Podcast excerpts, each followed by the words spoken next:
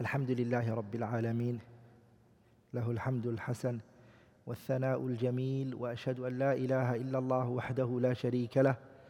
يقول الحق وهو يهدي السبيل.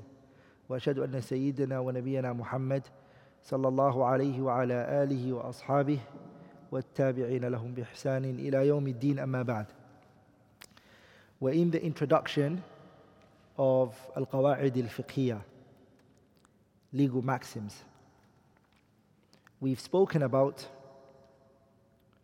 the definition of al-qawa'id al-fiqhiyah, the reality of al-qawa'id al-fiqhiyah, where is qawa'id al-fiqhiyah taken from? We've also touched on the history and the formation of al-qawa'id al-fiqhiyah.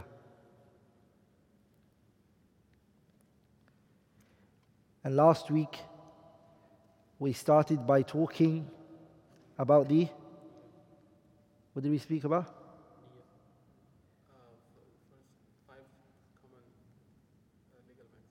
We started and we spoke about that there are five qawa'id which the scholars they call it what? They call it the qawa'id, the legal maxims which are big, the supreme legal Islamic maxims. The reason why they call that is because all the scholars agree upon it. From all of the madhabs. We took the first one, which is al-umuru, al-umuru bimaqasidiha. We took that last week. Today, inshallah ta'ala, we're going to go into the next one, which is Al-yaqeen la yazulu bishak. Certainty cannot be removed with doubt. Al-yaqeen, certainty, la yazulu bishak. It cannot be removed with what? It cannot be removed with. It cannot be removed with doubt. So certainty cannot be removed with doubt. Al yaqeen is certainty, it cannot be removed with doubt. What does al yaqeen mean? Al yaqeen means it means certainty, something you're sure, something you're certain about, you're 100% sure. And a shak means what? A shak means when many things you don't know which one is right from which. You cannot put your finger on which one is right. You can't put your finger on what it really is. Al yaqeen, certainty, cannot be removed with shak. If you can stre- strengthen one over the other, then it's not called shak. Are we all together? It's called van. Dhan means what? Okay.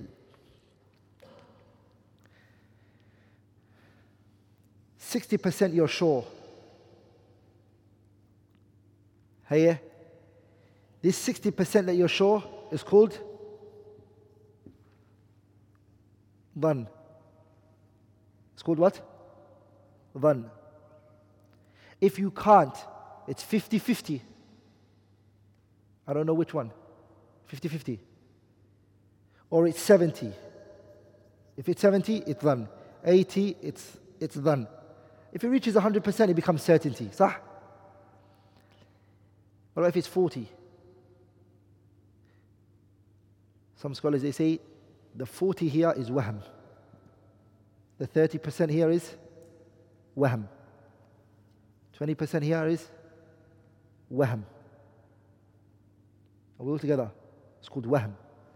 But if you can't strengthen one from the other, you can't say this is what it is and this is what it's not. It's called shak.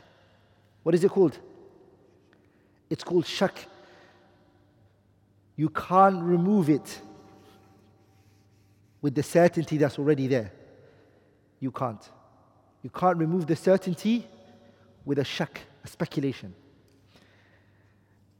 معناها the meaning of this principle is أن المرء إذا كان عنده جزم بالقلب بثبوت شيء أو انتفائه فلا يصح أن يتركه لوجود شك طرأ عليه بل يعمل بيقينه الأول ولا يلتفت للشك الطارئ If a person جزم بقلبه بثبوت الشيء In your heart there's a conviction unwavering conviction in your heart that something is like this or it's not بثبوت الشيء أو انتفائه or it's not I'm 100% sure this is not or I'm 100% sure it is فلا يصح at that point it is not correct أن يتركه لوجود شك a doubt that somebody threw at you you should remove the certainty because of it طرأ عليه that being thrown at you بل يعمل but the, rather the person he acts upon which one بيقينه الأول the certainty that you had at the beginning you hold on to that ولا يلتفت للشك الطارئ and don't look at the the doubt that threw itself at you let me explain this to you you went and you did wudu you went and you did you did wudu after you did wudu you came to the masjid you prayed your salah and then you sat down and you called your family and a while went by, and then Dhuhr came. And you said, Do I still have my wudu? Or did I break my wudu? Question here is Are you sure that you did wudu? Huh? That's shay which is mutayaqqan. Something you know out of certainty that you did do wudu. Whether you broke it or not is a shak. What is it? It's a shak, it's a doubt. Don't remove the certainty with this doubt. The certainty still stands. The certainty what? It still stands. The evidence for this principle. What's the evidence for this qa'idah? What is the dalil for this qa'idah? The dalil for this qa'idah is the hadith that's on the board for you. If you could just look at the hadith, everyone. What does the hadith say? The hadith says, إذا وجد أحدكم في بطنه شيئا If someone finds something in his stomach, your stomach is growling, it's making noise. فأشكل عليه doubt enters your heart أخرج منه شيء Did something come out of you? فأشكل عليه doubt entered you. Did something come out? Amla, or it didn't. The Messenger sallallahu alayhi wasallam he said, فلا يخرج أما فلا يخرجن He should not come out من المسجد حتى يسمع صوتا أو يجد ريحا. Masjid here means the salah. He shouldn't come out of the prayer. The masjid here means what? The word masjid sometimes is used at the word salah, right? Can anyone give us another example?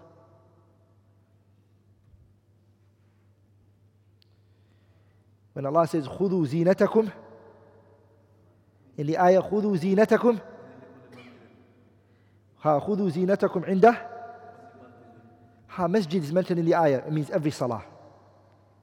So when you're in the salah, you're praying, and your stomach makes noise. Okay? And you say, oh no, did I pass wind or not?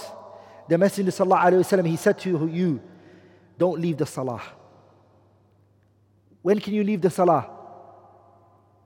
When do you leave the salah? حتى يسمع صوتا until you hear a noise that comes from you.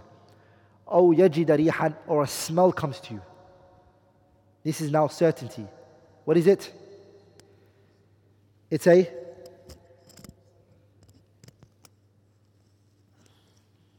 It's a what? It's a certainty. It's a it's a certainty. This salah that I'm in, the wudu that I had, was it not a certainty? I can only remove that certainty with another certainty as strong as it. Does that make sense? That's the evidence for this. Are we all together, brothers? Now I want to mention a mas'ala, a issue that I want all of you to write.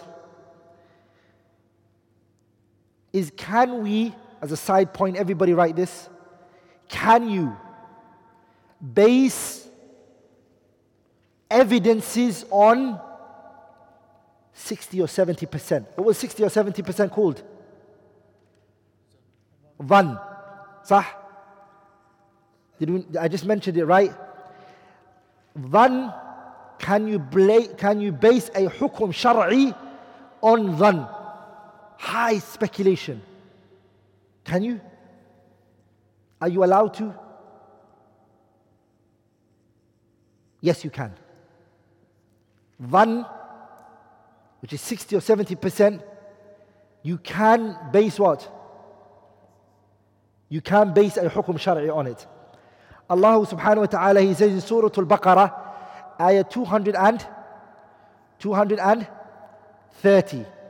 Ayah 230.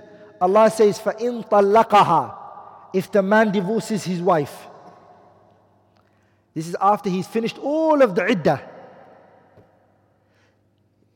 So she's finished all of the iddah. And he, sorry, he's finished all of the talaq. He's finished all.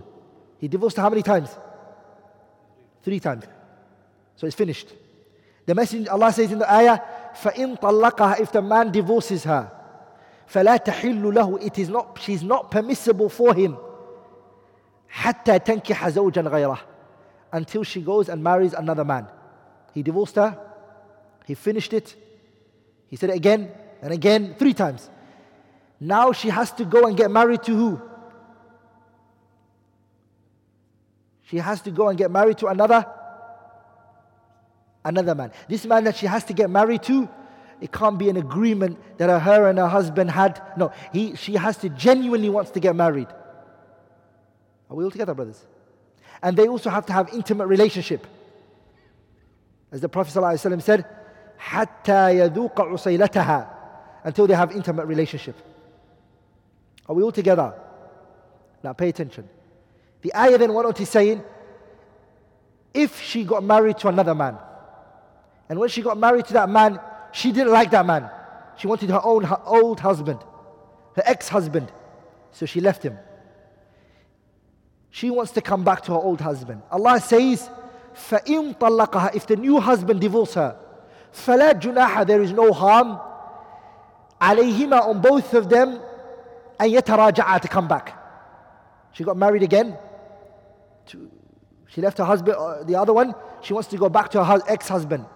Allah said there is no harm for them to come back together. In dhanna an yuqima hudud Allah. If they have high speculation that they're both going to be within the boundaries of the Sharia, meaning they're both going to fear Allah in each other's rights. What did the ayah say? In in dhanna. If they both have what?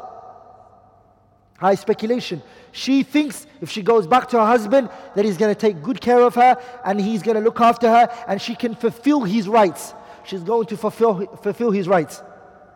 And he believes that when he gets married to her, he's going to fulfill her rights and give her what she wants. If that happens, Allah subhanahu wa ta'ala, He then says they can get back together.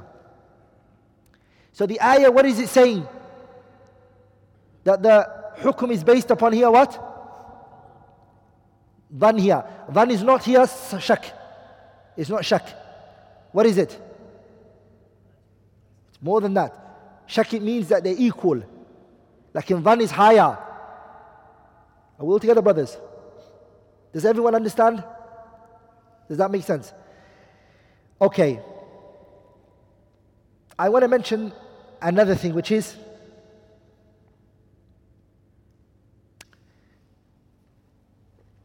العمل بالظن acting according to dhan what did I just say are you allowed to do are you act, are you allowed to act upon dhan what did I just say yes you can there's a type of dhan that you can act upon. Masail يعمل فيها bidhanni. Some masail, some issues you act upon dhan, which is the one I gave you right now. Are we all together? Does that everyone understand? Does it make sense? Okay. I want to give another example. Another example. A man divorced his wife. What did he do? He divorced his wife. He said, I divorce you.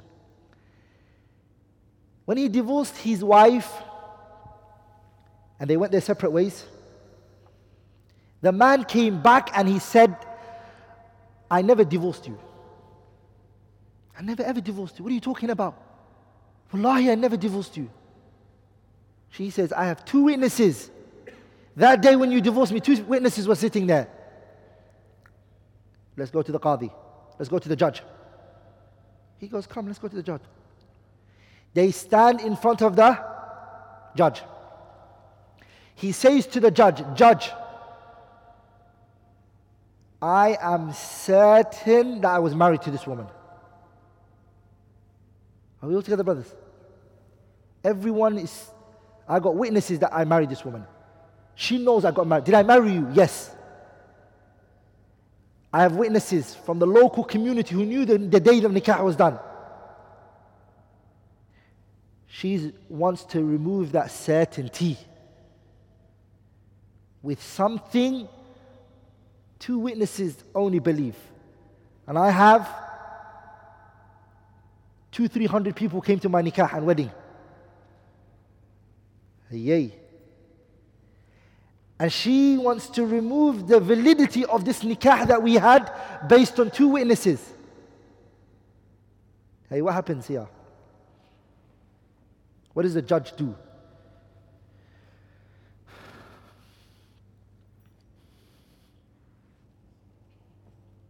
It's true that he did was he was married to her. That's yaqeen, certainty. He was married to her.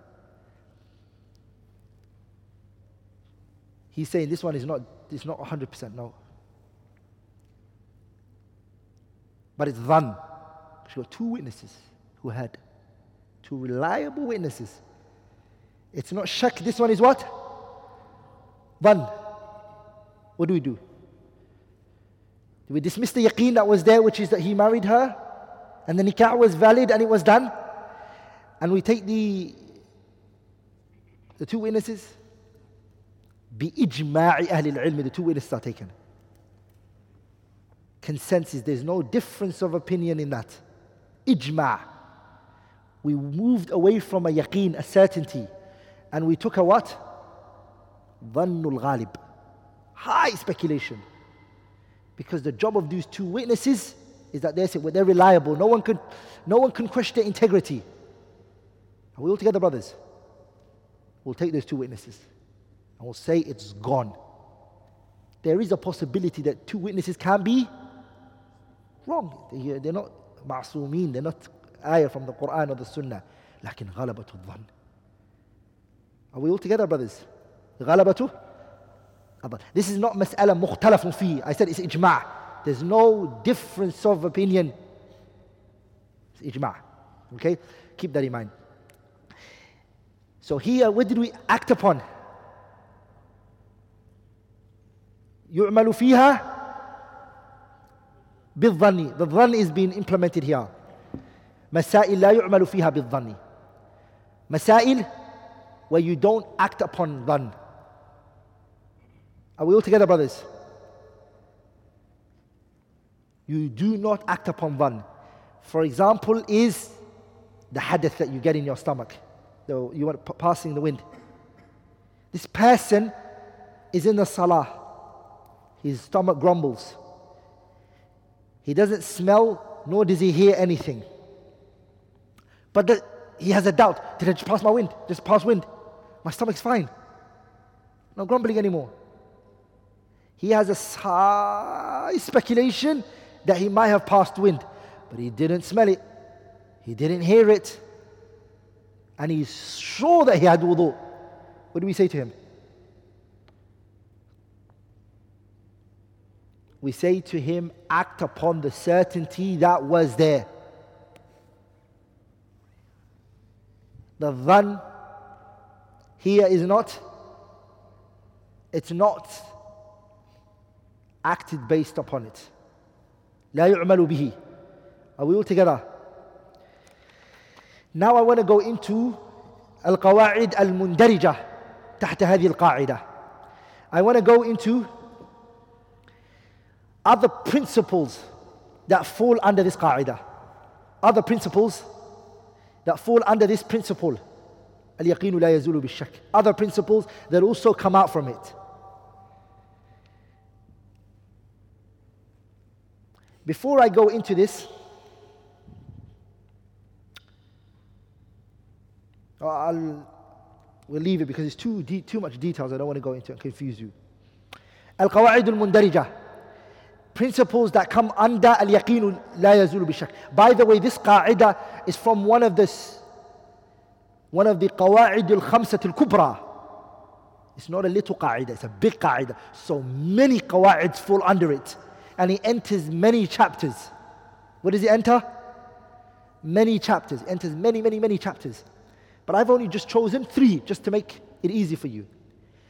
From the qawaid that fall under it is الأصل في العبادات المنع The asal, the default position. What is it? What is it? Of ibadat. What is the default position for ibadat? That is prohibited. Pay attention to this, yeah? Here, al aslu, it means what? The default position. The certainty. What we're certain about in ibadat is what? That is prohibited. Why? Pay attention to this. When a person does a ibadah, why are they doing it for? What is the purpose of doing it? To get closer to Allah, for Allah to love you, for Allah to take you to Jannah, for it to distance you from the hellfire. These are the reasons why people do ibadah, true or false? Correct? If you do this ibadah, okay, and you're hoping to get those,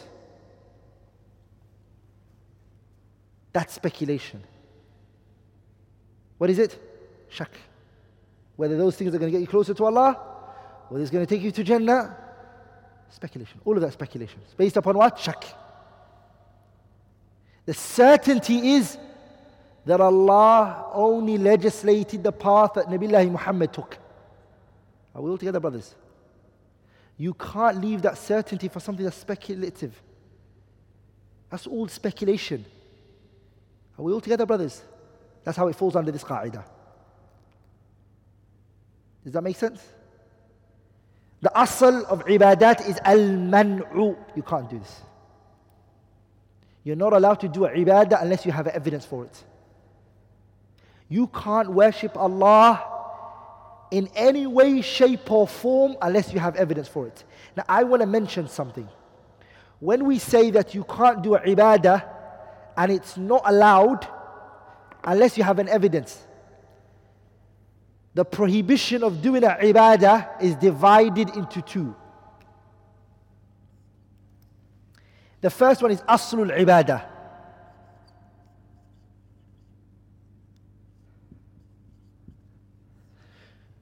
This, this ibadah itself, you have to get who, who, who did this act, ibadah, the origin of this ibadah. You are actually making a new ibadah that did never exist. You're creating it. It doesn't exist. It's a made up ibadah. This one is prohibited as well. It's prohibited. Are we all together, brothers? The second type of ibadah that's also prohibited is kayfiyatul ibadah.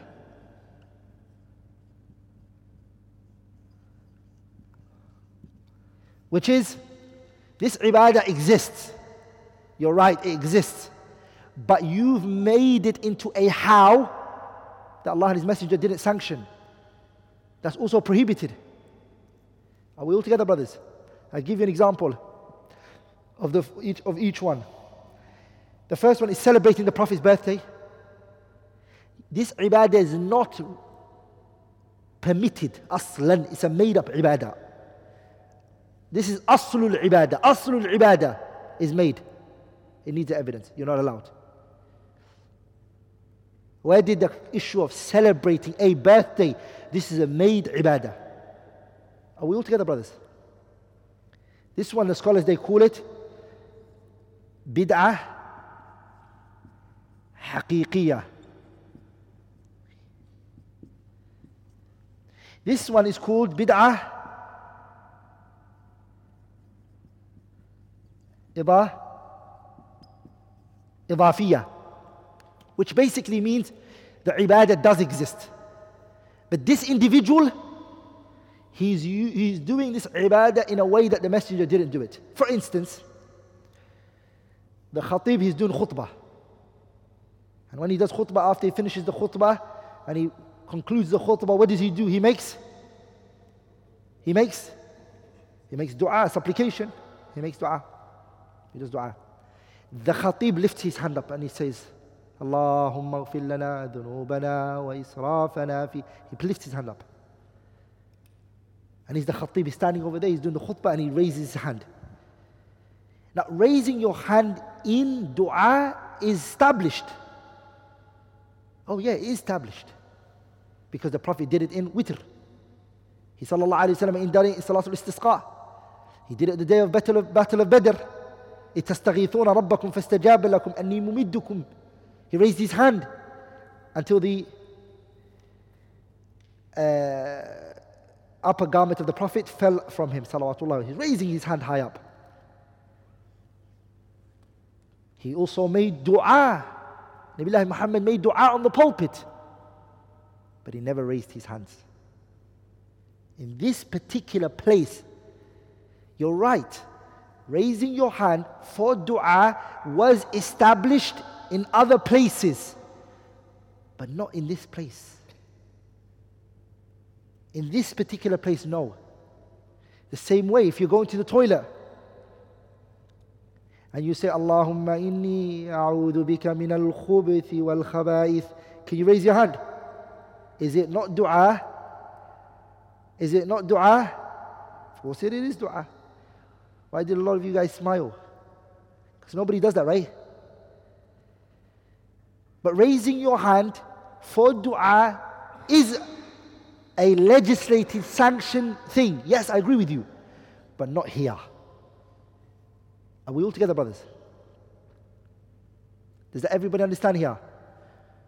So sometimes people say that the ibadah is originally permitted, so why can't I do it in whatever form or way I want it? We'll say you have to follow the Prophet also in the way that he did it, in the form he did it. Are we all together, brothers? Am I making sense here? Be well aware of that. Both of them are bid'ah. And a lot of the bid'ah, brothers, is bid'ah idafiyah. This is the one that tricks the most people. They forget even the number is a ibadah. The number is a ibadah. Are we all together, brothers? For instance, the sunnah before Fajr is how much? Can I make it more? Do you see that, brothers? Are we all together, brothers? Because this is number. No. What about if you say, but you know, Isha's four, why can't I just make the sunnah before Fajr is four as well? The number is also something you need to follow the messenger in. Bid'ah. If you make it more than two, you're doing a bid'ah now. Are we all together, brothers? Does that make sense? The person turns around after doing the, the salah, he leads the salah, he turns around, he takes the microphone, and he makes dua for everybody. And everybody raises their hand after salah. It's a bid'ah idafiyah. It's a bid'ah idafiyah, meaning originally doing dua in congregation, in Taraweeh, for instance. Uh, it's permissible because the Messenger did it there. But he didn't do it after the Salah. Everyone does it for them You do yourself. Are we all together, brothers? This is where the shaitan tricks many people. Now we're going to go into the next one, which is Al Aslu fil Ashya il Ibaha. The asal of things is permissibility. Things here we mean the people's customs, the people's norms, is permissibility. You can use any technology you like, it's permissible. Are we all together? Because it's not an ibadah. Like the ibadah is prohibited until proven otherwise. Like when it comes to worldly issues, the asal is permissibility. You can dress in whatever way you want, you can wear whatever you want, as long as it does not go against what? A shar'i matter. Does that make sense? The ibaha is the asal. If so, two people are arguing, you can't wear these clothes, or you can wear these clothes. The one who says you can't has to provide the evidence. If two people are arguing, you can't eat this food, and the other one says, no, you can. The one who's saying you can't eat has to bring the has to bring the evidence because you're allowed to eat whatever you want until proven otherwise. Are we all together, brothers? You're allowed to. Because the yaqeen and the certainty is that it's what? That Allah permitted it. The doubt could be maybe this might fall under the things Allah prohibited. You have to remove that, that shak from us. Are we all together? Al-aslu bara'atu. The third one is, the asal is everyone is innocent until proven otherwise. No one's guilty. Everyone is what? Innocent until proven otherwise. Al-aslu bara'atu. An example for that is, someone is accusing a person of borrowing them money. I gave you some money. Huh? I borrowed you some money and he looked at you and said, No, you didn't. The asal is, I'm innocent until you prove otherwise. Are we all together, brothers? The asal is bara'atu, bara'atu dhimma. That the person's innocent until proven otherwise. Bara'atu dhimma means you are free from what you're being accused on or accused of innocency is the asal, and anyone who wants to remove the default position, the certainty, doubt is not enough. Doubt is not enough. Bayina, bayina, bayina. You have to be clear, clear things. We're all together, brothers. You can't remove certain person's innocency with speculation and assumption. But maybe. But what was he doing at that time? But why was he like that at that? Why was he wearing those clothes? Why was he driving like that? All of those are what?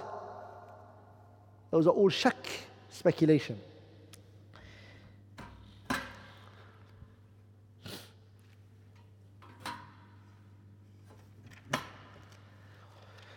Inshallah ta'ala, we're going to go into the fourth qa'idah. Is it the fourth? Third qa'idah. Ah, okay. Now we're going to go into the we're going to go into the third qa'idah.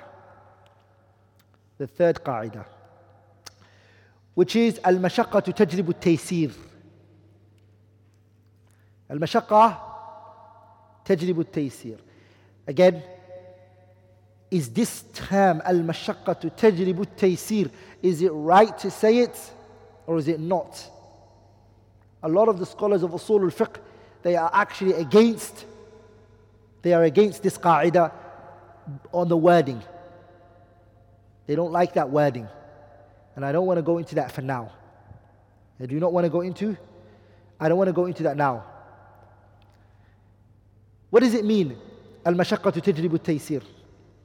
معناها the meaning of it is الصعوبة والعناء التي يجدها المكلف في تنفيذ الحكم الشرعي تصير سببا شرعيا صحيحا للتسهيل والتخفيف عنه. The hardship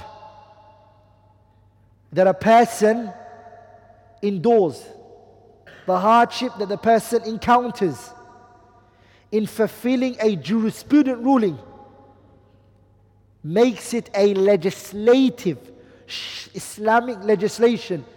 It makes it a, it makes it a sabab shar'i, a sharia based reason for the matter to be made easy for the person. Let me say in simple terms anything which difficulty and hardship enters, the Sharia gives you a way out. It uplifts that burden of you and it makes it easy for you. Anything that becomes hard and complicated and difficult on a person, are we all together? This now becomes becomes easy. Inna ma'al usri yusra. What's the evidence for this principle? What's the delil for this qa'idah? Many evidences. There are what? There are many evidences. The scholars they say the evidences for this qa'idah is categorized into how many?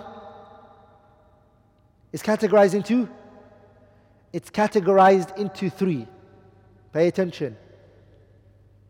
The evidences for this qa'idah is categorized into how many?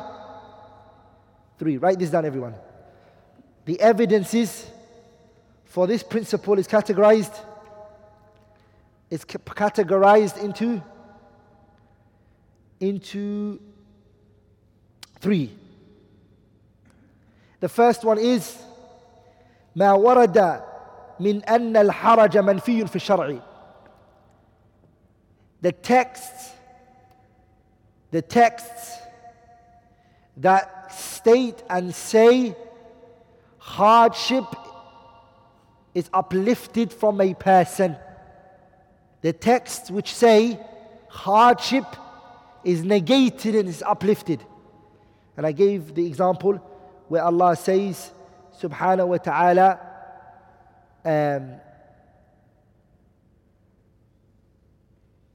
يريد الله بكم اليسر ولا يريد بكم العسر يريد الله بكم اليسر ولا يريد بكم العسر Allah wants ease for you and He doesn't want hardship for you. This ayah is uplifting hardship. It's telling us there's no, Allah doesn't want that for us. Inna ma'al usri yusra. That's the first type of evidences. The second types of evidences for this principle is ما ورد من تعليل بعض الأحكام الشرعية بالتيسير. Some jurisprudent rulings the Sharia stated ease for it. There are some, Allah mentioned the ruling, Allah states a ruling of an issue and after that, Allah subhanahu wa ta'ala, He mentions ease, this is easy for you.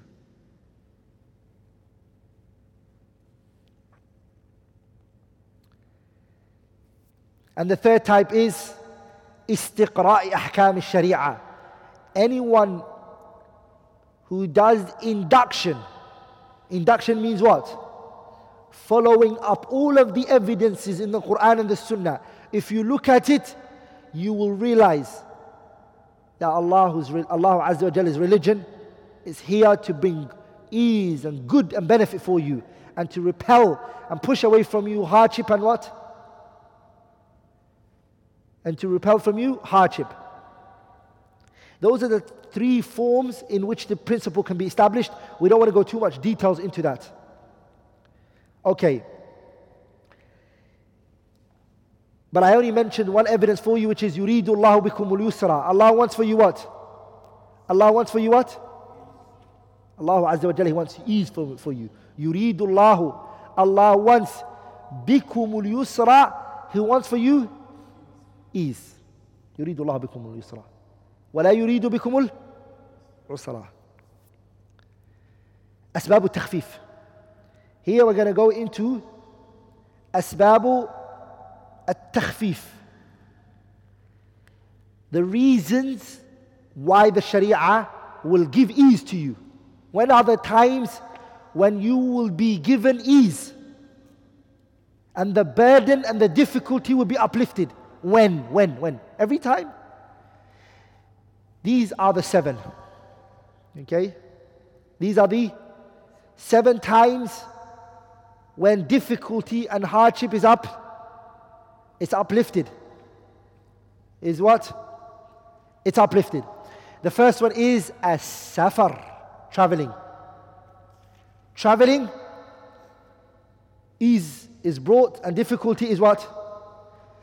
Is repelled, is pushed away. There's many things I can say here I can go into, but I don't want it to. I want to make it easy. A lot of you guys seem very tired. Traveling. Traveling. When can something, or when can it be considered traveling? The scholars, they have views. The views of the scholars can be categorized into two. Two views when it comes to traveling. The first view of scholars, they said that traveling is restricted. Like, traveling is a restricted thing. We know what it is. Are we all together? And the second view is that the concept of traveling is not restricted, but rather it goes back to the custom of the people. Whatever the people consider to be traveling is traveling, and what they don't consider to be traveling is not going to be tra- traveling. And remember this concept of custom. We're going to be taking it in the, the fifth qa'idah, inshallah ta'ala, which is al-'ada muhakkama. We're going to be taking it there. So traveling, the scholars, how many views do they have? Two views. What's the first view? That the concept of traveling is restricted. The second view is un, it's unrestricted. It refers, it goes back to what? The custom of the people. The first view, what was it again? Restricted. There is two views. The first view is broken into two views. The ones who said it's restricted. The scholars who said that the traveling is restricted, their view is, is broken into two. One group of scholars that said is restricted to a distance. Oh, and within them, there's so many views. Restricted to a what? A distance. That distance is traveling. And a second group, they restricted it to a period. As in, if it's day, then they said traveling. some said, no, it's not. If it's two days or three days, وَمَا إِلَى ذَلِكَ Are we all together? Those are the two views. Those who restricted it either to timing or distance. And the second view is those who said it's unrestricted and it goes back to the custom of the people. And the strongest of the opinion is the second one, the latter of the two, which is that the concept of traveling goes back to the custom of the people والحكم والعرف معمول به إذا ورد حكم من الشرع الشريف لم يحد because the Sharia didn't give us a definition to traveling. It didn't tell us this how long it is. Since it, Sharia hasn't we go back to the people's customs. Okay now come back. Traveling is a what?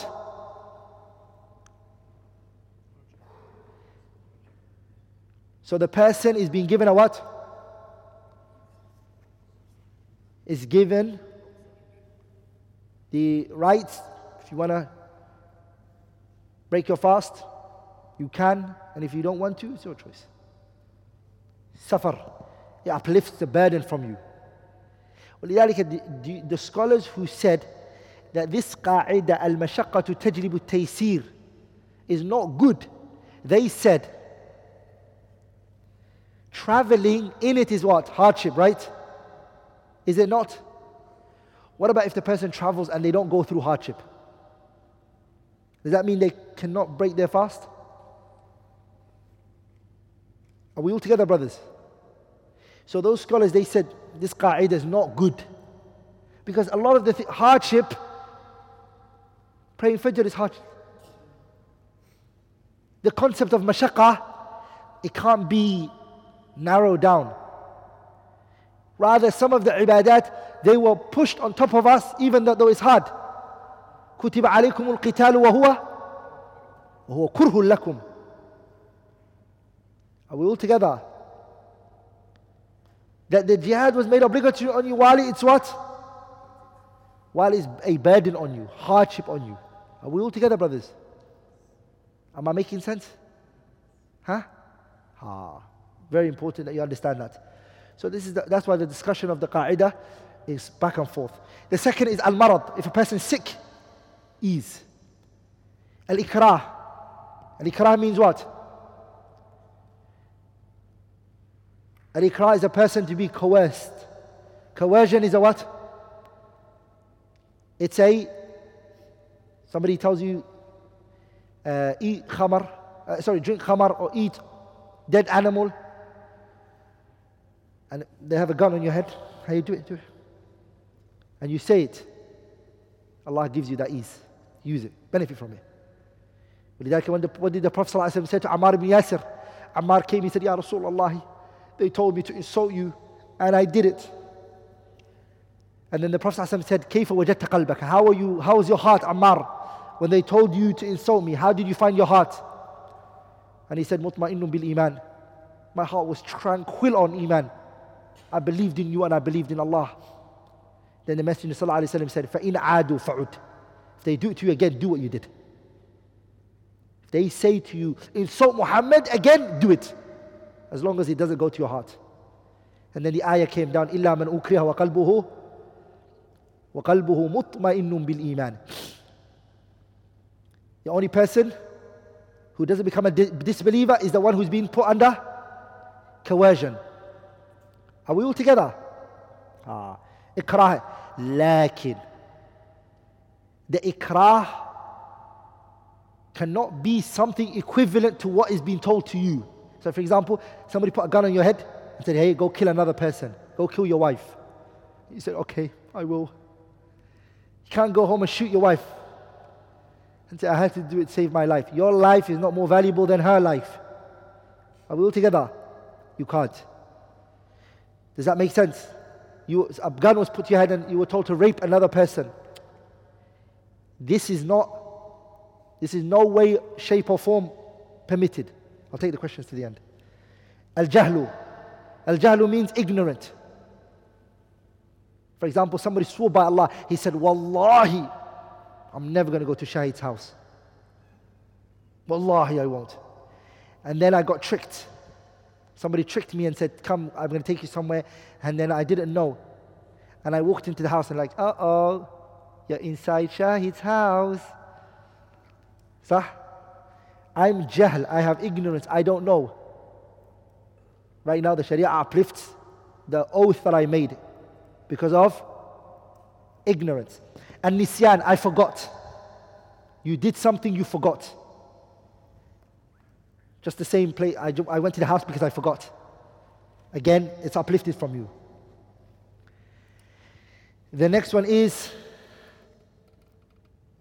an-naqsu. An-naqsu means um, the woman who's on her menstruation. An-naqsu means a woman who's on, on her menstruation. Okay, or a, a crazy person. Or a baby, a child. All of them Allah didn't say to the majnoon person, well, sorry, you still have to pray. Allah didn't say to the little child who doesn't know anything, you know what? No, you still have to pray. The woman who's on her menstruation, Allah didn't say, you know what, forget, I still have to pray. No, no, no. That be, because they're going through a issue, Allah uplifted that stress and hardship from them. Just deal with your issue. Are we all together? Last but not least is al-usru wa umumul balwa something that has a harm in it. Like, for example, you go to a shop and you say to the owner of the shop, Oh, I'm going to buy this batikh from you. You all know what a batikh is, right? Watermelon. I'm going to buy the watermelon from you. But slice it open so I can see what's inside it. I really want to look at it. Well, if he does that to all of his batikhs, it's going to be a problem for him. Are we all together, brothers? That's going to cause him what? harm. Are we all together, brothers? So you have to buy it based on what? The Sharia has given him, uplifted that burden from him, that he can sell it with it being. Are we all together? Or example, this concept of umum al-balwa, that some of the scholars they talk about is some rulings can change from prohibition to permissibility based on umum al-balwa. Al-usru umum al-balwa. There's no way out of it. Like some of the scholars, they said picture is haram, but because it became umum, there's no way to stop it. Everyone has it on his phone. There's nothing you can do. Al-usru umum al-balwa, they said al-mashaqatu al-mashaqatu tatlibu taysir. There's nothing you can do. Every ID, they need this from you, and this car, this company is going to ask you for this one, and this one, and that. And when you go, someone's going to take a picture of you, someone's going to do this to you. They say the ruling can't change because of that. All of this has more detailed of a discussion. We're not unraveling the discussion like that. anwa'u takhfif, the types of takhfif, the types. We mentioned the reasons. We want to talk about the ways that the Sharia and the types in how it uplifts it. In what ways does he do it? The first one is, what's the first one? Uh, the first one is al-isqat. Al-isqat means what? It's to remove it. And an example for that is the woman who's, who's on a menstruation. The salah is fully removed from her. That's, the, that's one type. There's no partial removal. Partial removal is no. The woman doesn't say, okay, I'll pray half of dhuhr, half of asr, or I'll, pray, I'll fast half of the day and I'll relax the next half of the day. No, this is isqat. It's fully dropped. Fully dropped. The second one is yunqas. It's reduced. It's not removed fully, but it's tanqis. It is what? Reduced. Like the traveler. He prays two. Dhuhr, he prays two. Isha, he prays two. Allah didn't say you're a traveler, ha. You're like the menstruation woman, don't need to pray. No, no. You pray, but it's reduced. That's one form of takhfif. It's one way of making it easy. Taqdeem. Taqdeem is that you're allowed to bring it forward. You will know the hadith. Uh, sorry, the salah, the salah to taqdeem. When you're a traveler, can you bring dhuhr? Uh, so now it's dhuhr time. Can I bring asr earlier? Yeah, I can do Jam'u Taqdeem. Come by, Dhuhr comes in, I'm a traveler. I bring Asr. I bring it early. That's Jam'u Taqdeem. And the opposite here is Jam'u Ta'khir. Ta'khir means to what? To delay. That's also one of the anwa' of takhfif. What I can do is, I'm going to miss dhuhr. I don't want to pray dhuhr now. I'll pray when Asr comes in, inshallah. Because I'm a traveler. I can also do that. Tarkhis. Tarkhis is what? Is to be given a rukhsa. You have the choice, it's up to you. It's a what? It's a rukhsa. You have a uh, rukhsa, and that's like the fasting for the traveler. It's a rukhsa. If you want, you can fast, and if you want, you can leave. It's a what? It's a rukhsa. Or let's, let's, let's even, rukhsa, what's even better is أكل الميتة للمضر eating haram things just because of a state of necessity. Rukhsa. Something that was haram was, is being made halal for you. Like, for example, eating pork. You're about to die just to live. That's, that, that's better to call tarkhis. And what's the next one? Taghyir means to, it is to change.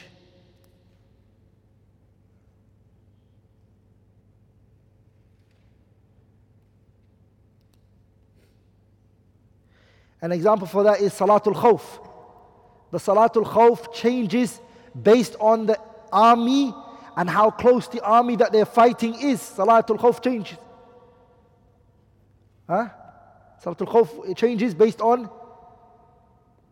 on the army. is the battle very severe and is it intense or is it not? It changes. And we spoke about in the Sharh of Ad-Durar al-Bahiyya. The next one is, and the final one is Ibdal. Ibdal means what? Take the Sharia, it doesn't drop it from you, but it exchanges one with the other. And that's like a tayammum in the place of wudu for the one who can't use water. Are we all together? Or the one that doesn't have water. It's not fully removed from him, ibdal, but one ibadah is exchanged with another ibadah. All of these are the forms of anwa'u takhfif that the Sharia has given you. Now we're going to talk about anwa'ul mashaqqa, the types of hardship. Okay, the types of hardship. مشقة لا تنفك عن العبادة. The first one is a hardship that does not separate from the ibadah. It's attached to this ibadah. So it's مشقة la تنفك anil ibadah. You can't detach it from the ibadah. You can't. And I gave an example before, which is jihad. Hardship for jihad is always what? Jihad can never just be walking in the park. Sah? It's going to be hardship. Okay? Important. Or Hajj. Someone goes, Wallahi, Hajj, I can't do it. There's mashaqqa in there. Hal mashaqqa to tajribu we say, Hajj, you can't detach it from hardship. Are we all together? Good. Fasting. Someone goes, Wallahi, me, I always eat. And I eat six times a day. I can't fast. المشقة تجلب التيسير. صحابة صالح. المشقة المشقة تجلب التيسير. The scholars they say مشقة لا تنفك عن العبادة this type that cannot be detached from the ibadah غير معتبرة. Yo, oh, there's hardship in there. Stop whinging, do it. Stop whinging, do it, brother. That's not the hardship that is removed. Are we all together, brothers? Does that make sense? The second type is mashaqqa tanfaku anil ibadati ghaliban. It's a type of hardship that detaches from the ibadah the overwhelming majority of times. Ghaliban. Majority of the times, is detached from the ibadah. And this is divided into three. عظيمة, severe, خفيفة, very easy, متوسطة in the middle. And all this, by the way, is غير منضبط. I told you before. مشقة cannot really be narrowed down. But just من باب التسهيل. It's just to make it easy for you all. Okay? Let me repeat the second one again. Hardship تنفك عن العبادة. It can be detached from the ibadah the majority of the times. The majority of the times. And sometimes it's very severe. Like a person says, I can't stand up in the salah. I, am too severe for me. Okay? Now, salah, hardship can be uplifted from it. It's not, it's not hard. It can be. This person is finding in that prayer mashaqqa to stand, hardship. is causing him severe pain. Are we all together, brothers? So what we say to them is the hadith of the Prophet ﷺ, where Imran ibn Hussein, where the Prophet says to him, صلي قائما pray standing up فإن لم تستطع فقاعدا وإن لم فإن لم تستطع فعلى جنب Are we all together, yes or no? Pay attention here. Are we all together? So he said, pray standing up. He said, I can't. If you can't, then sit down. If you can't, then lie down. Because majority of people can't stand up. There's no, do you find hardship in standing up? Huh? Do you find hardship in standing up? So hardship can't be detached from it. And sometimes it can happen, hardship. This one is mu'tabara. We take your pain into consideration. We say to you, sit down. The second one is khafifa. Is what? Khafifa. It's easy. There is hardship, but there's easy. He's been playing football all day. He's a little kid. He goes and plays football all day. He's running around. He's playing football. And now Salah time came in. He's like, "Whoa, I'm tired. I'm tired. I can't stand up." And he pushes a chair and he sits on it. And he wants to pray in a chair. Yes, there is hardship for him because he was playing football. But the scholars they say, غَيْرَ مُعْتَبَرَةً It's khafif, this is light. It didn't come from a physical pain. Stand up, brother. If you can play two hours football, you can't stand up in the salah for 10 minutes. So you'll be told, stand up to pray. Are we all together, brothers? All this just to get it easy for you. Allah, it's not mundabit. I can't mashaqqa cannot be narrowed down. It's hard, it's very hard. But it's just to make it easy. And the second one is mutaraddid. I'm a mutawassit. I'm a mutawassita. The one that's mutawassita is that, is it azima or is it khafifa? It's in the middle. Some scholars are pushing it to the azima, and some scholars are pushing it to the khafifa. And because of the many khilaf happens regarding it. Some people say, you know what, it's lifted up, it's lifted from you. And another group of scholars may say, it's a light. Man up. The fatwa changes in this one from person to person. Are we all together, brothers? This one differs from person to person. Now I want to go into these three and I'm going to conclude inshallah ta'ala with it today. الضرورة تبيح المحظورة قواعد that fall under this. Three again, just three. Three principles that fall. That what? Three principles that fall under what? المشقة تجلب التيسير. It falls under it. What's the first one? الضرورات تبيح المحظورات. Ad-darurat means what? Necessity. It permits for you that which is haram. Are we all together, brothers? Okay. Mahdur is something which is haram. Let me explain something to you. Something which is muharramul lidatihi.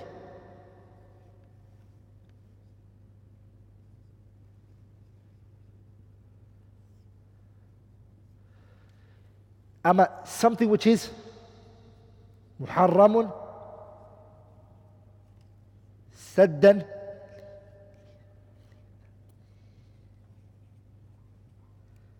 muharramun saddan lidari'a. I want you to understand this.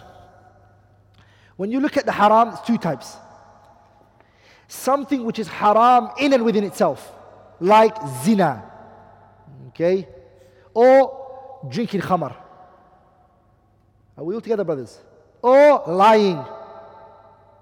All of those are haram lidatihi, in and within itself. Haram is, lying is haram in and within itself. Killing is haram in and,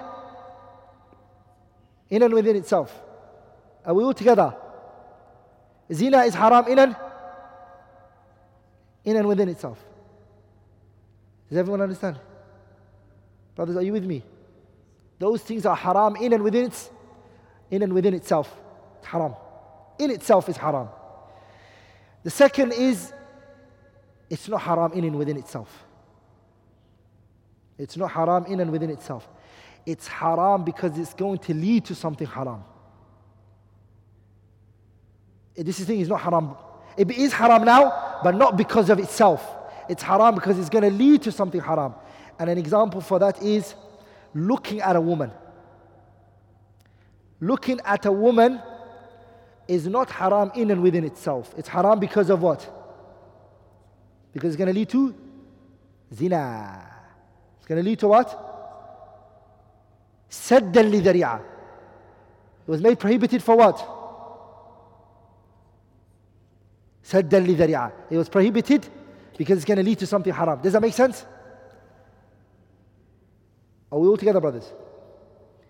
Here is a golden qaida, golden benefit, which is anything which is haram in and within itself only becomes permissible when there's a darura, necessity. when something is haram, not in and within itself, but what is going to lead to, it doesn't have to reach darura. Less than darura can permit it. Haja can permit it for you. A haja. Are we all together, brothers? Let me repeat that one more time. If something is haram in and within itself, muharramun lidati, haram in and within itself, like drinking khamar, is haram lidati. There's no other way you can drink that khamar unless it's a state, it's a state of life and death situation. A darura. It's a life and death situation. Darura. Necessity. You have to. You have no other alternative. Are we all together, brothers? Ah. That's when it's haram in and within itself. Lying is haram in and within itself. It only becomes permissible. Somebody's going to kill you and there's no other way out of it except to lie. It's a necessity you can lie. Are we all together, brothers? Yes or no? Huh? Yes or no? Okay. And something which is haram, not in and within itself, but it's haram because it's going to lead to what? Because it's going to lead to something haram. It's going to lead to something haram. And that's why it was made haram. Like looking at a woman. The same woman I could not look at. What about if I want to marry her? If I now want to go marry this woman, am I allowed to look at her? I'm asking you all a question. Yeah? Are you allowed to look at her? Is it a darura to look at her, marry her? When you're marrying her, to need to look at her, is that a necessity? No, it's not a necessity. Is it a life death situation, brothers? Some brothers are like, yeah. It is a life and death situation for us. Are we all together, brothers? It's not a necessity, right? It doesn't have to reach necessity. It's permitted, permitted less than that. Haja. The fact is just this, a need. Are we all together, brothers? Ubihat, it's made permissible. Does that make sense? So when you hear this qa'idah, al-darurat mahdurat, the things which are muharramul lidati, you can't just say, ah, wallahi, there was a little need. It has to be a necessity. It has to be higher level, which is darura. Okay? Necessity permits that which is haram inan within itself. ما another قاعدة ما أبيح للضرورة يقدر بقدرها anything that was made permissible based on necessity you can only take from it in accordance to the necessity. يقدر بقدرها. You have to take the amount of the need. Let's say, for example, somebody's eating food and something stuck on their throat and they're about to die. And they grabbed an alcohol and they opened it and they drank it just to move what's in their throat. That's permissible. What about if he said, Well, this is nice. Let me take it home.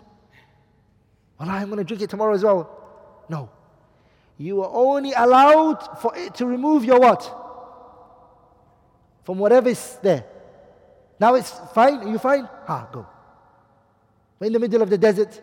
We're about to die from hunger. We saw a dead animal. We cut, we cut it up. We ate it. We cooked it. We ate. The brother with me, because I wouldn't do that, but the brother with me, he said, let's take it in our bag. No. We were only allowed to eat now what can fill us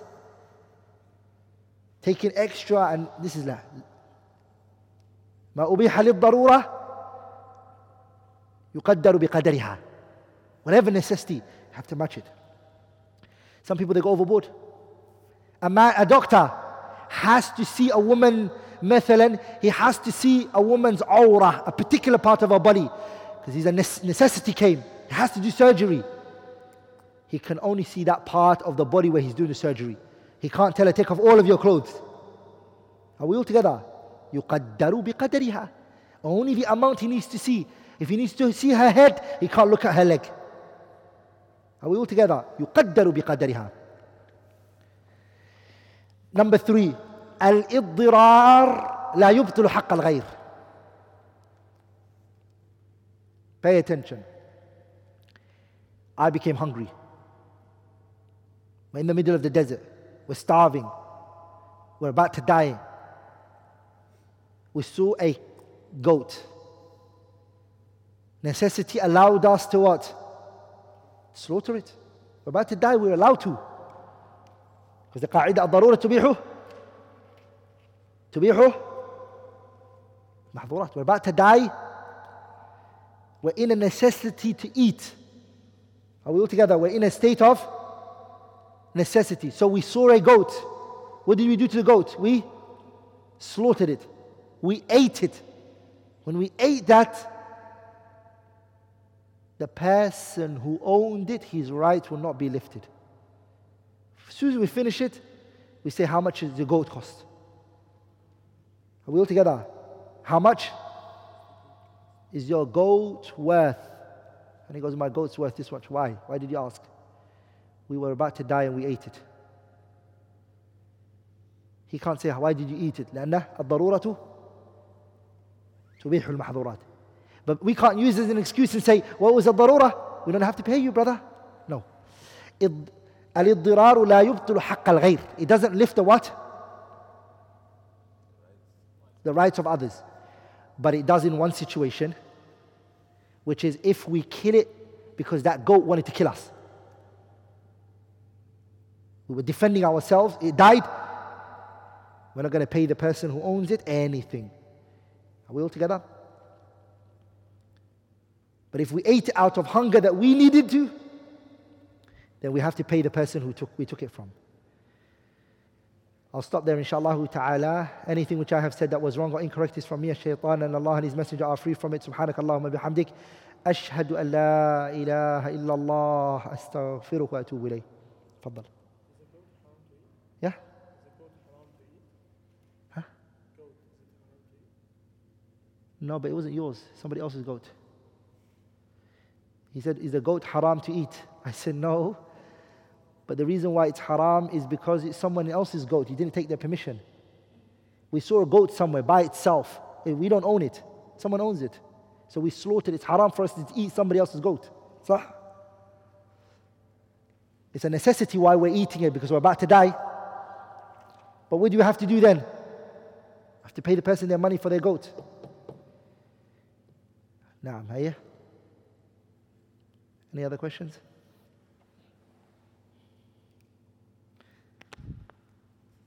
Okay, I just want to make uh, two announcements.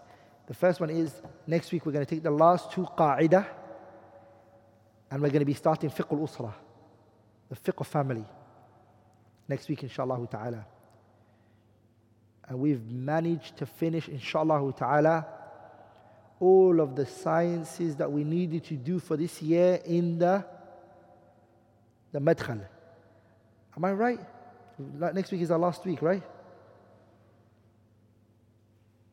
I think so. Anyways, you'll know next week. I might be confused. I'll verify, but maybe I think it's the next week. Fiqh of family is on. I think it's going to start next week. Is it next week? Okay. If it does, then the first hour we will take the last two qawa'id, al-'ada muhakkama and la darara wala wala wa dirar. We will take that inshallah ta'ala.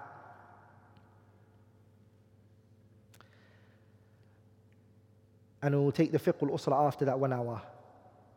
I also want to announce, the second announcement I want to give is tonight after Salatul Taraweeh, there's episode, there's a series I'm going to be starting which is A'malul Qulub actions of the hearts tazkiyatun nafs, purification of the heart. Half an hour after Taraweeh, just half an hour. And it's going to be every Friday night and Saturday night. And it's going to be in the Tawar Masjid, right? The masjid that we did the Dawra Ilmiya in. You will remember December, the Dawra Ilmiya where I did? Muhammad Hassan Sheikh Masjid. After the Taraweeh, half an hour, no more than half an hour just we will be taking one action of the heart that we need to focus on, practical steps, and it will be very beneficial for you for Ramadan. And it's same masjid that I did the Dawra Ilmiya in, the Tawar, mas- Tawar Masjid. Next, Muhammad. Muhammad Hassan Sheikh. Not the one I did the tafsir in last, last time, no. Huh? The one I did the Dawra Ilmiya in December. That's the one it's going to be in, inshallah ta'ala. So if you can also tell other people about it and proclaim it and announce it as well. Uh, barakallahu feekum. Um, any questions?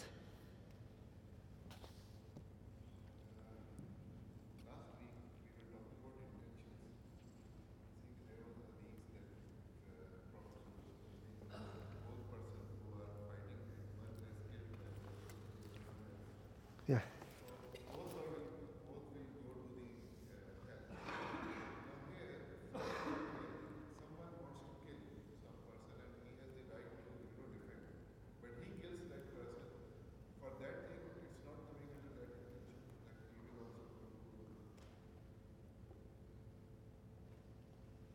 Repeat the question. Last time we took that if two Muslims fight one another, both of them are in the hellfire.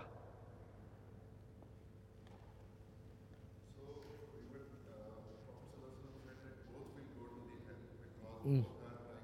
Kill one another, sahih. Uh huh. Defending himself. Uh huh. Sahih. Anyone who is killed in defending himself, he was attacked by someone, and he's defending himself, then this individual has the rights to defend himself. The Prophet ﷺ, he said, Man qutila duna malihi fahuwa. Anyone who is killed defending his wealth, defending his nafs, he's killed. The Prophet ﷺ, he said, he's a martyr, he's a shaheed. Defending himself. But the hadith, إذا التقى المسلمان بسيفيهما It's talking about Muslims who are fighting in a what? A fight of fitna.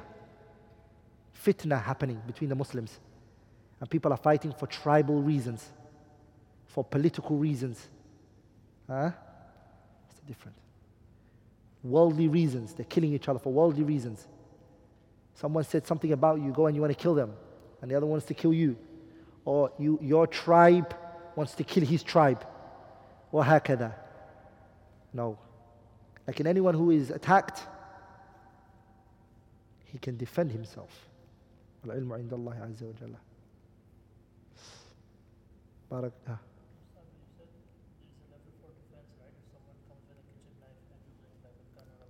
صح صحيح It's true.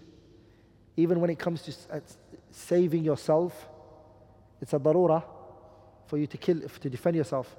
But that defending has to be in accordance to the ability, to the, if you know somebody wants to come and he wants to rob your wealth, he's a thief. He came through the window. He has no weapon. He just wants to snatch something and leave the house. So if you just, hey, I saw you, he he hears your voice, he'll run out. But you get a gun out and you shoot him in the head. No, la. You're not allowed to. Or he's, he comes into the house, all you just need to do is stick, hit him with a stick, and he'll run away. That's all you need. You can only use the force that's needed to repel this harm. But you can't get a bazooka and blow him off. And he's got nothing. Now. Faddal.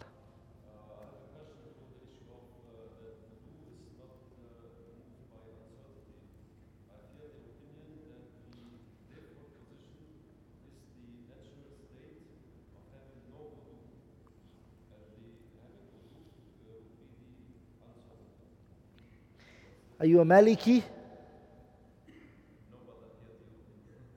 Ah, that's a Maliki madhab. The Maliki madhab, I didn't go into it. It was written on my notes. The Maliki madhab, when it comes to al-yaqeen la yazulu bishak, they flip the issue. They say the certainty is no one has wudu. You never had wudu in the first place. That's the certainty. Prove you have wudu. They agree on the qaida, but the application of the qaida, Malikiyah, take a route different to that. So it's a valid difference of the scholars within the Maliki madhab. I had that, but I didn't want to go into too much tafasil, too much details. But I mentioned it in the sharh of our Qawaid al-Fiqhiyah when we did Ahmad Nasir Sa'di. I mentioned it there. هيا تفضل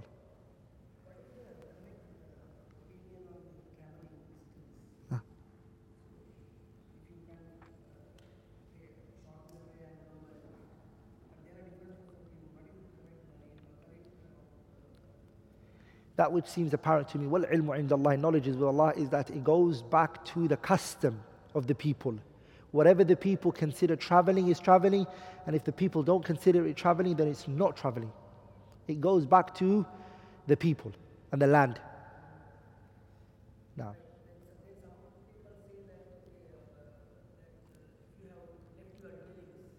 if you've left your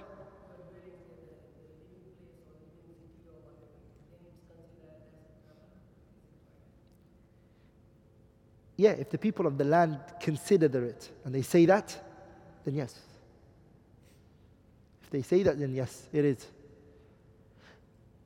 But if within one city, from one place to another place, is two days, and the people don't consider it to be traveling, then it's not traveling. Does that make sense? It goes back to what the people. Like, for example, do the people here consider Ajman to be traveling? Yeah? Ajman. Is Ajman considered? Yeah? اختلف العلماء. Scholars, they differed in this issue. Some group of the scholars here, they said it's no. And the scholars here, they said, who believes Ajman is traveling?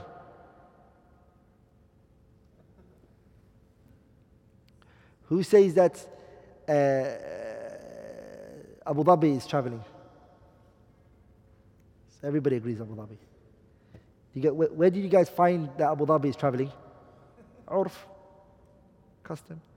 Where did you guys get from uh, Ajman is not traveling? By the way, Ajman and Dubai both, both are two different cities to Dubai. Abu Dhabi and Ajman are two different cities. Sahih, true or false? Are they not? How is it that one of them, you said what? He says, not traveling. And the other one you said, it is traveling. When they're two different cities. If you're coming from Jabal Ali and you go to Ajman, is what? It could become an hour or something, right? And if I was leaving from the edge of Dubai from the Abu Dhabi road, I could probably get to Abu Dhabi before the person gets to Ajman. This is the same. The distance is the same. The reality is the urf. If you hold on to this distance and day and it's problematic. It's better to just look what the people believe. Yeah, there's people who say that. 80 kilometers and things like that. The best thing, brothers, is Allah mentioned the Quran, فَمَنْ كَانَ مِنْكُمْ مَرِيضًا أَوْ عَلَى Did Allah mention how much it is? Did one hadith say that traveling is this amount? There isn't. There isn't. The Sharia, the reason when the Sharia doesn't give a definition to a word, where do we go back to? Urf. We go back to the custom of the people. We know that many examples in the Quran. وَقُولُوا لِلنَّاسِ حُسْنًا Say to the people, good. Husna, good. Hey, what good? What good do I say to the people? It goes back to the custom. In one culture, if you say this word, ooh, ooh, what do you say? But in another culture, if you say this, very good, husna. Sah? Does that make sense? The ayah left it unrestricted because it wants you to use it in your own culture. In your own. You know the scholars of hadith, they never used to take knowledge from a person who was drinking and what? He was walking. If they saw someone outside drinking, standing up and walking, no hadith. Because for them this was khawarim muru'ah. It went against what? The moral conduct of a Muslim. Does that apply now? Does it apply now? Yeah, it doesn't. If you somebody saw, you saw somebody drink outside, but what about if you saw a sheikh who was wearing a vest. Sheikh was wearing a vest. I'm asking you guys, brothers. He was wearing a vest and he was wearing a uh, quarter length, just above his knees. And he's wearing a vest. You can see his arms and everything. Hey, yeah? What do you think? Is that all right? And he said, Inna alhamdulillahi nahmaduhu wa Is that fine? What's wrong? What's your dalil? What's your dalil to say what he's doing is wrong? No dalil, you can say wrong. His body is covered. There's no aura. What are you saying? Why are you saying it's wrong? The custom. It's the custom you're using. Say, Ooh, what's he doing? As soon as he comes in for the khutbah, everybody's like, A'udhu billah, A'udhu billah. Sah. But he's nothing wrong. He's wearing clothes. Sah, brothers. The urf takes, the custom is very important. Are you with me, brothers? Custom is what? It's very important. Yeah.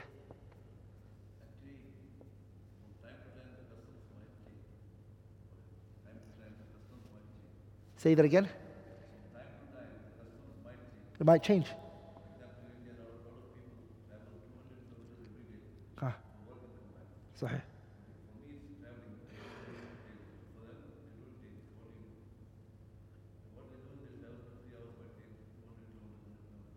The frequency is not an issue. But would anybody consider that the time that you go is a traveling?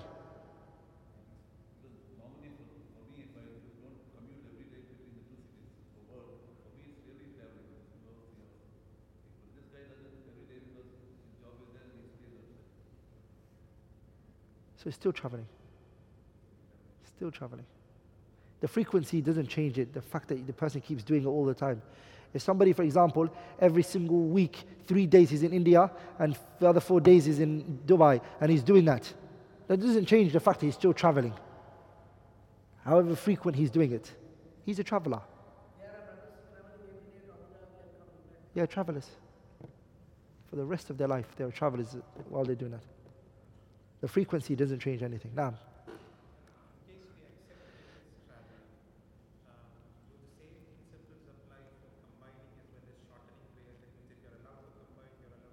Mm-hmm. A traveler combining and shorting is the same for him. Mm. A traveler can combine and he can shorten. No. No, they don't believe it. Sahih. There are many hadiths that are against them on the issue of al-jam'ah. The hadith of Abbas in Sahih Muslim is against them. That the Messenger, sallallahu alayhi wa combining the prayer. No, they don't allow it. You don't have to take it. A rukhsa, you don't have to take it. You can take it if you want to. Yeah.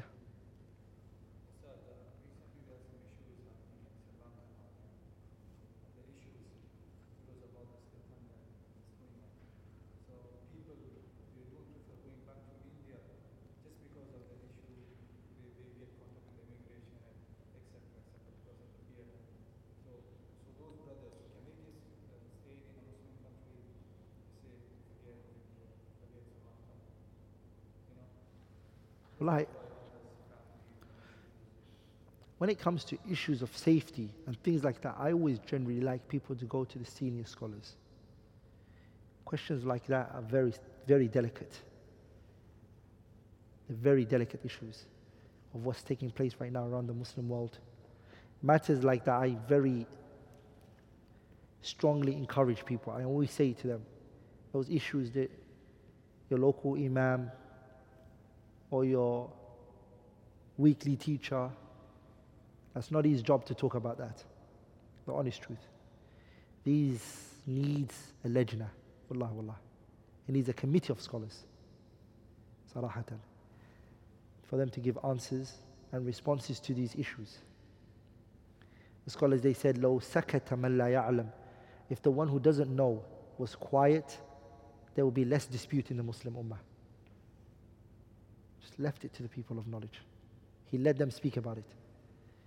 I know what's happening around the world. I see it, I hear it, I'm fully aware of it. But it's not my place to talk about it. If I do, I'll be questioned Imam Allah Ta'ala the day of judgment. But these issues, Take it to people who are very senior in age, old people of age. Sarahatan. You find an answer that's built upon knowledge and wisdom. It's built upon knowledge and a lot of wisdom. And I, growing up, I see so much things are changing in my life the way I see them. But the old person, he's been through all of those hurdles. He's been through all of those hurdles, and the knowledge is there for him. So, when it comes to issues of like that, take it to those people, inshallah ta'ala. And Sheikh Sulaiman al Ruhaili is coming on today. صح? Is it today, Sheikh Sulaiman al Ruhaili? I think it's today he's coming. It's best to go to him and speak to him about it, inshallah ta'ala.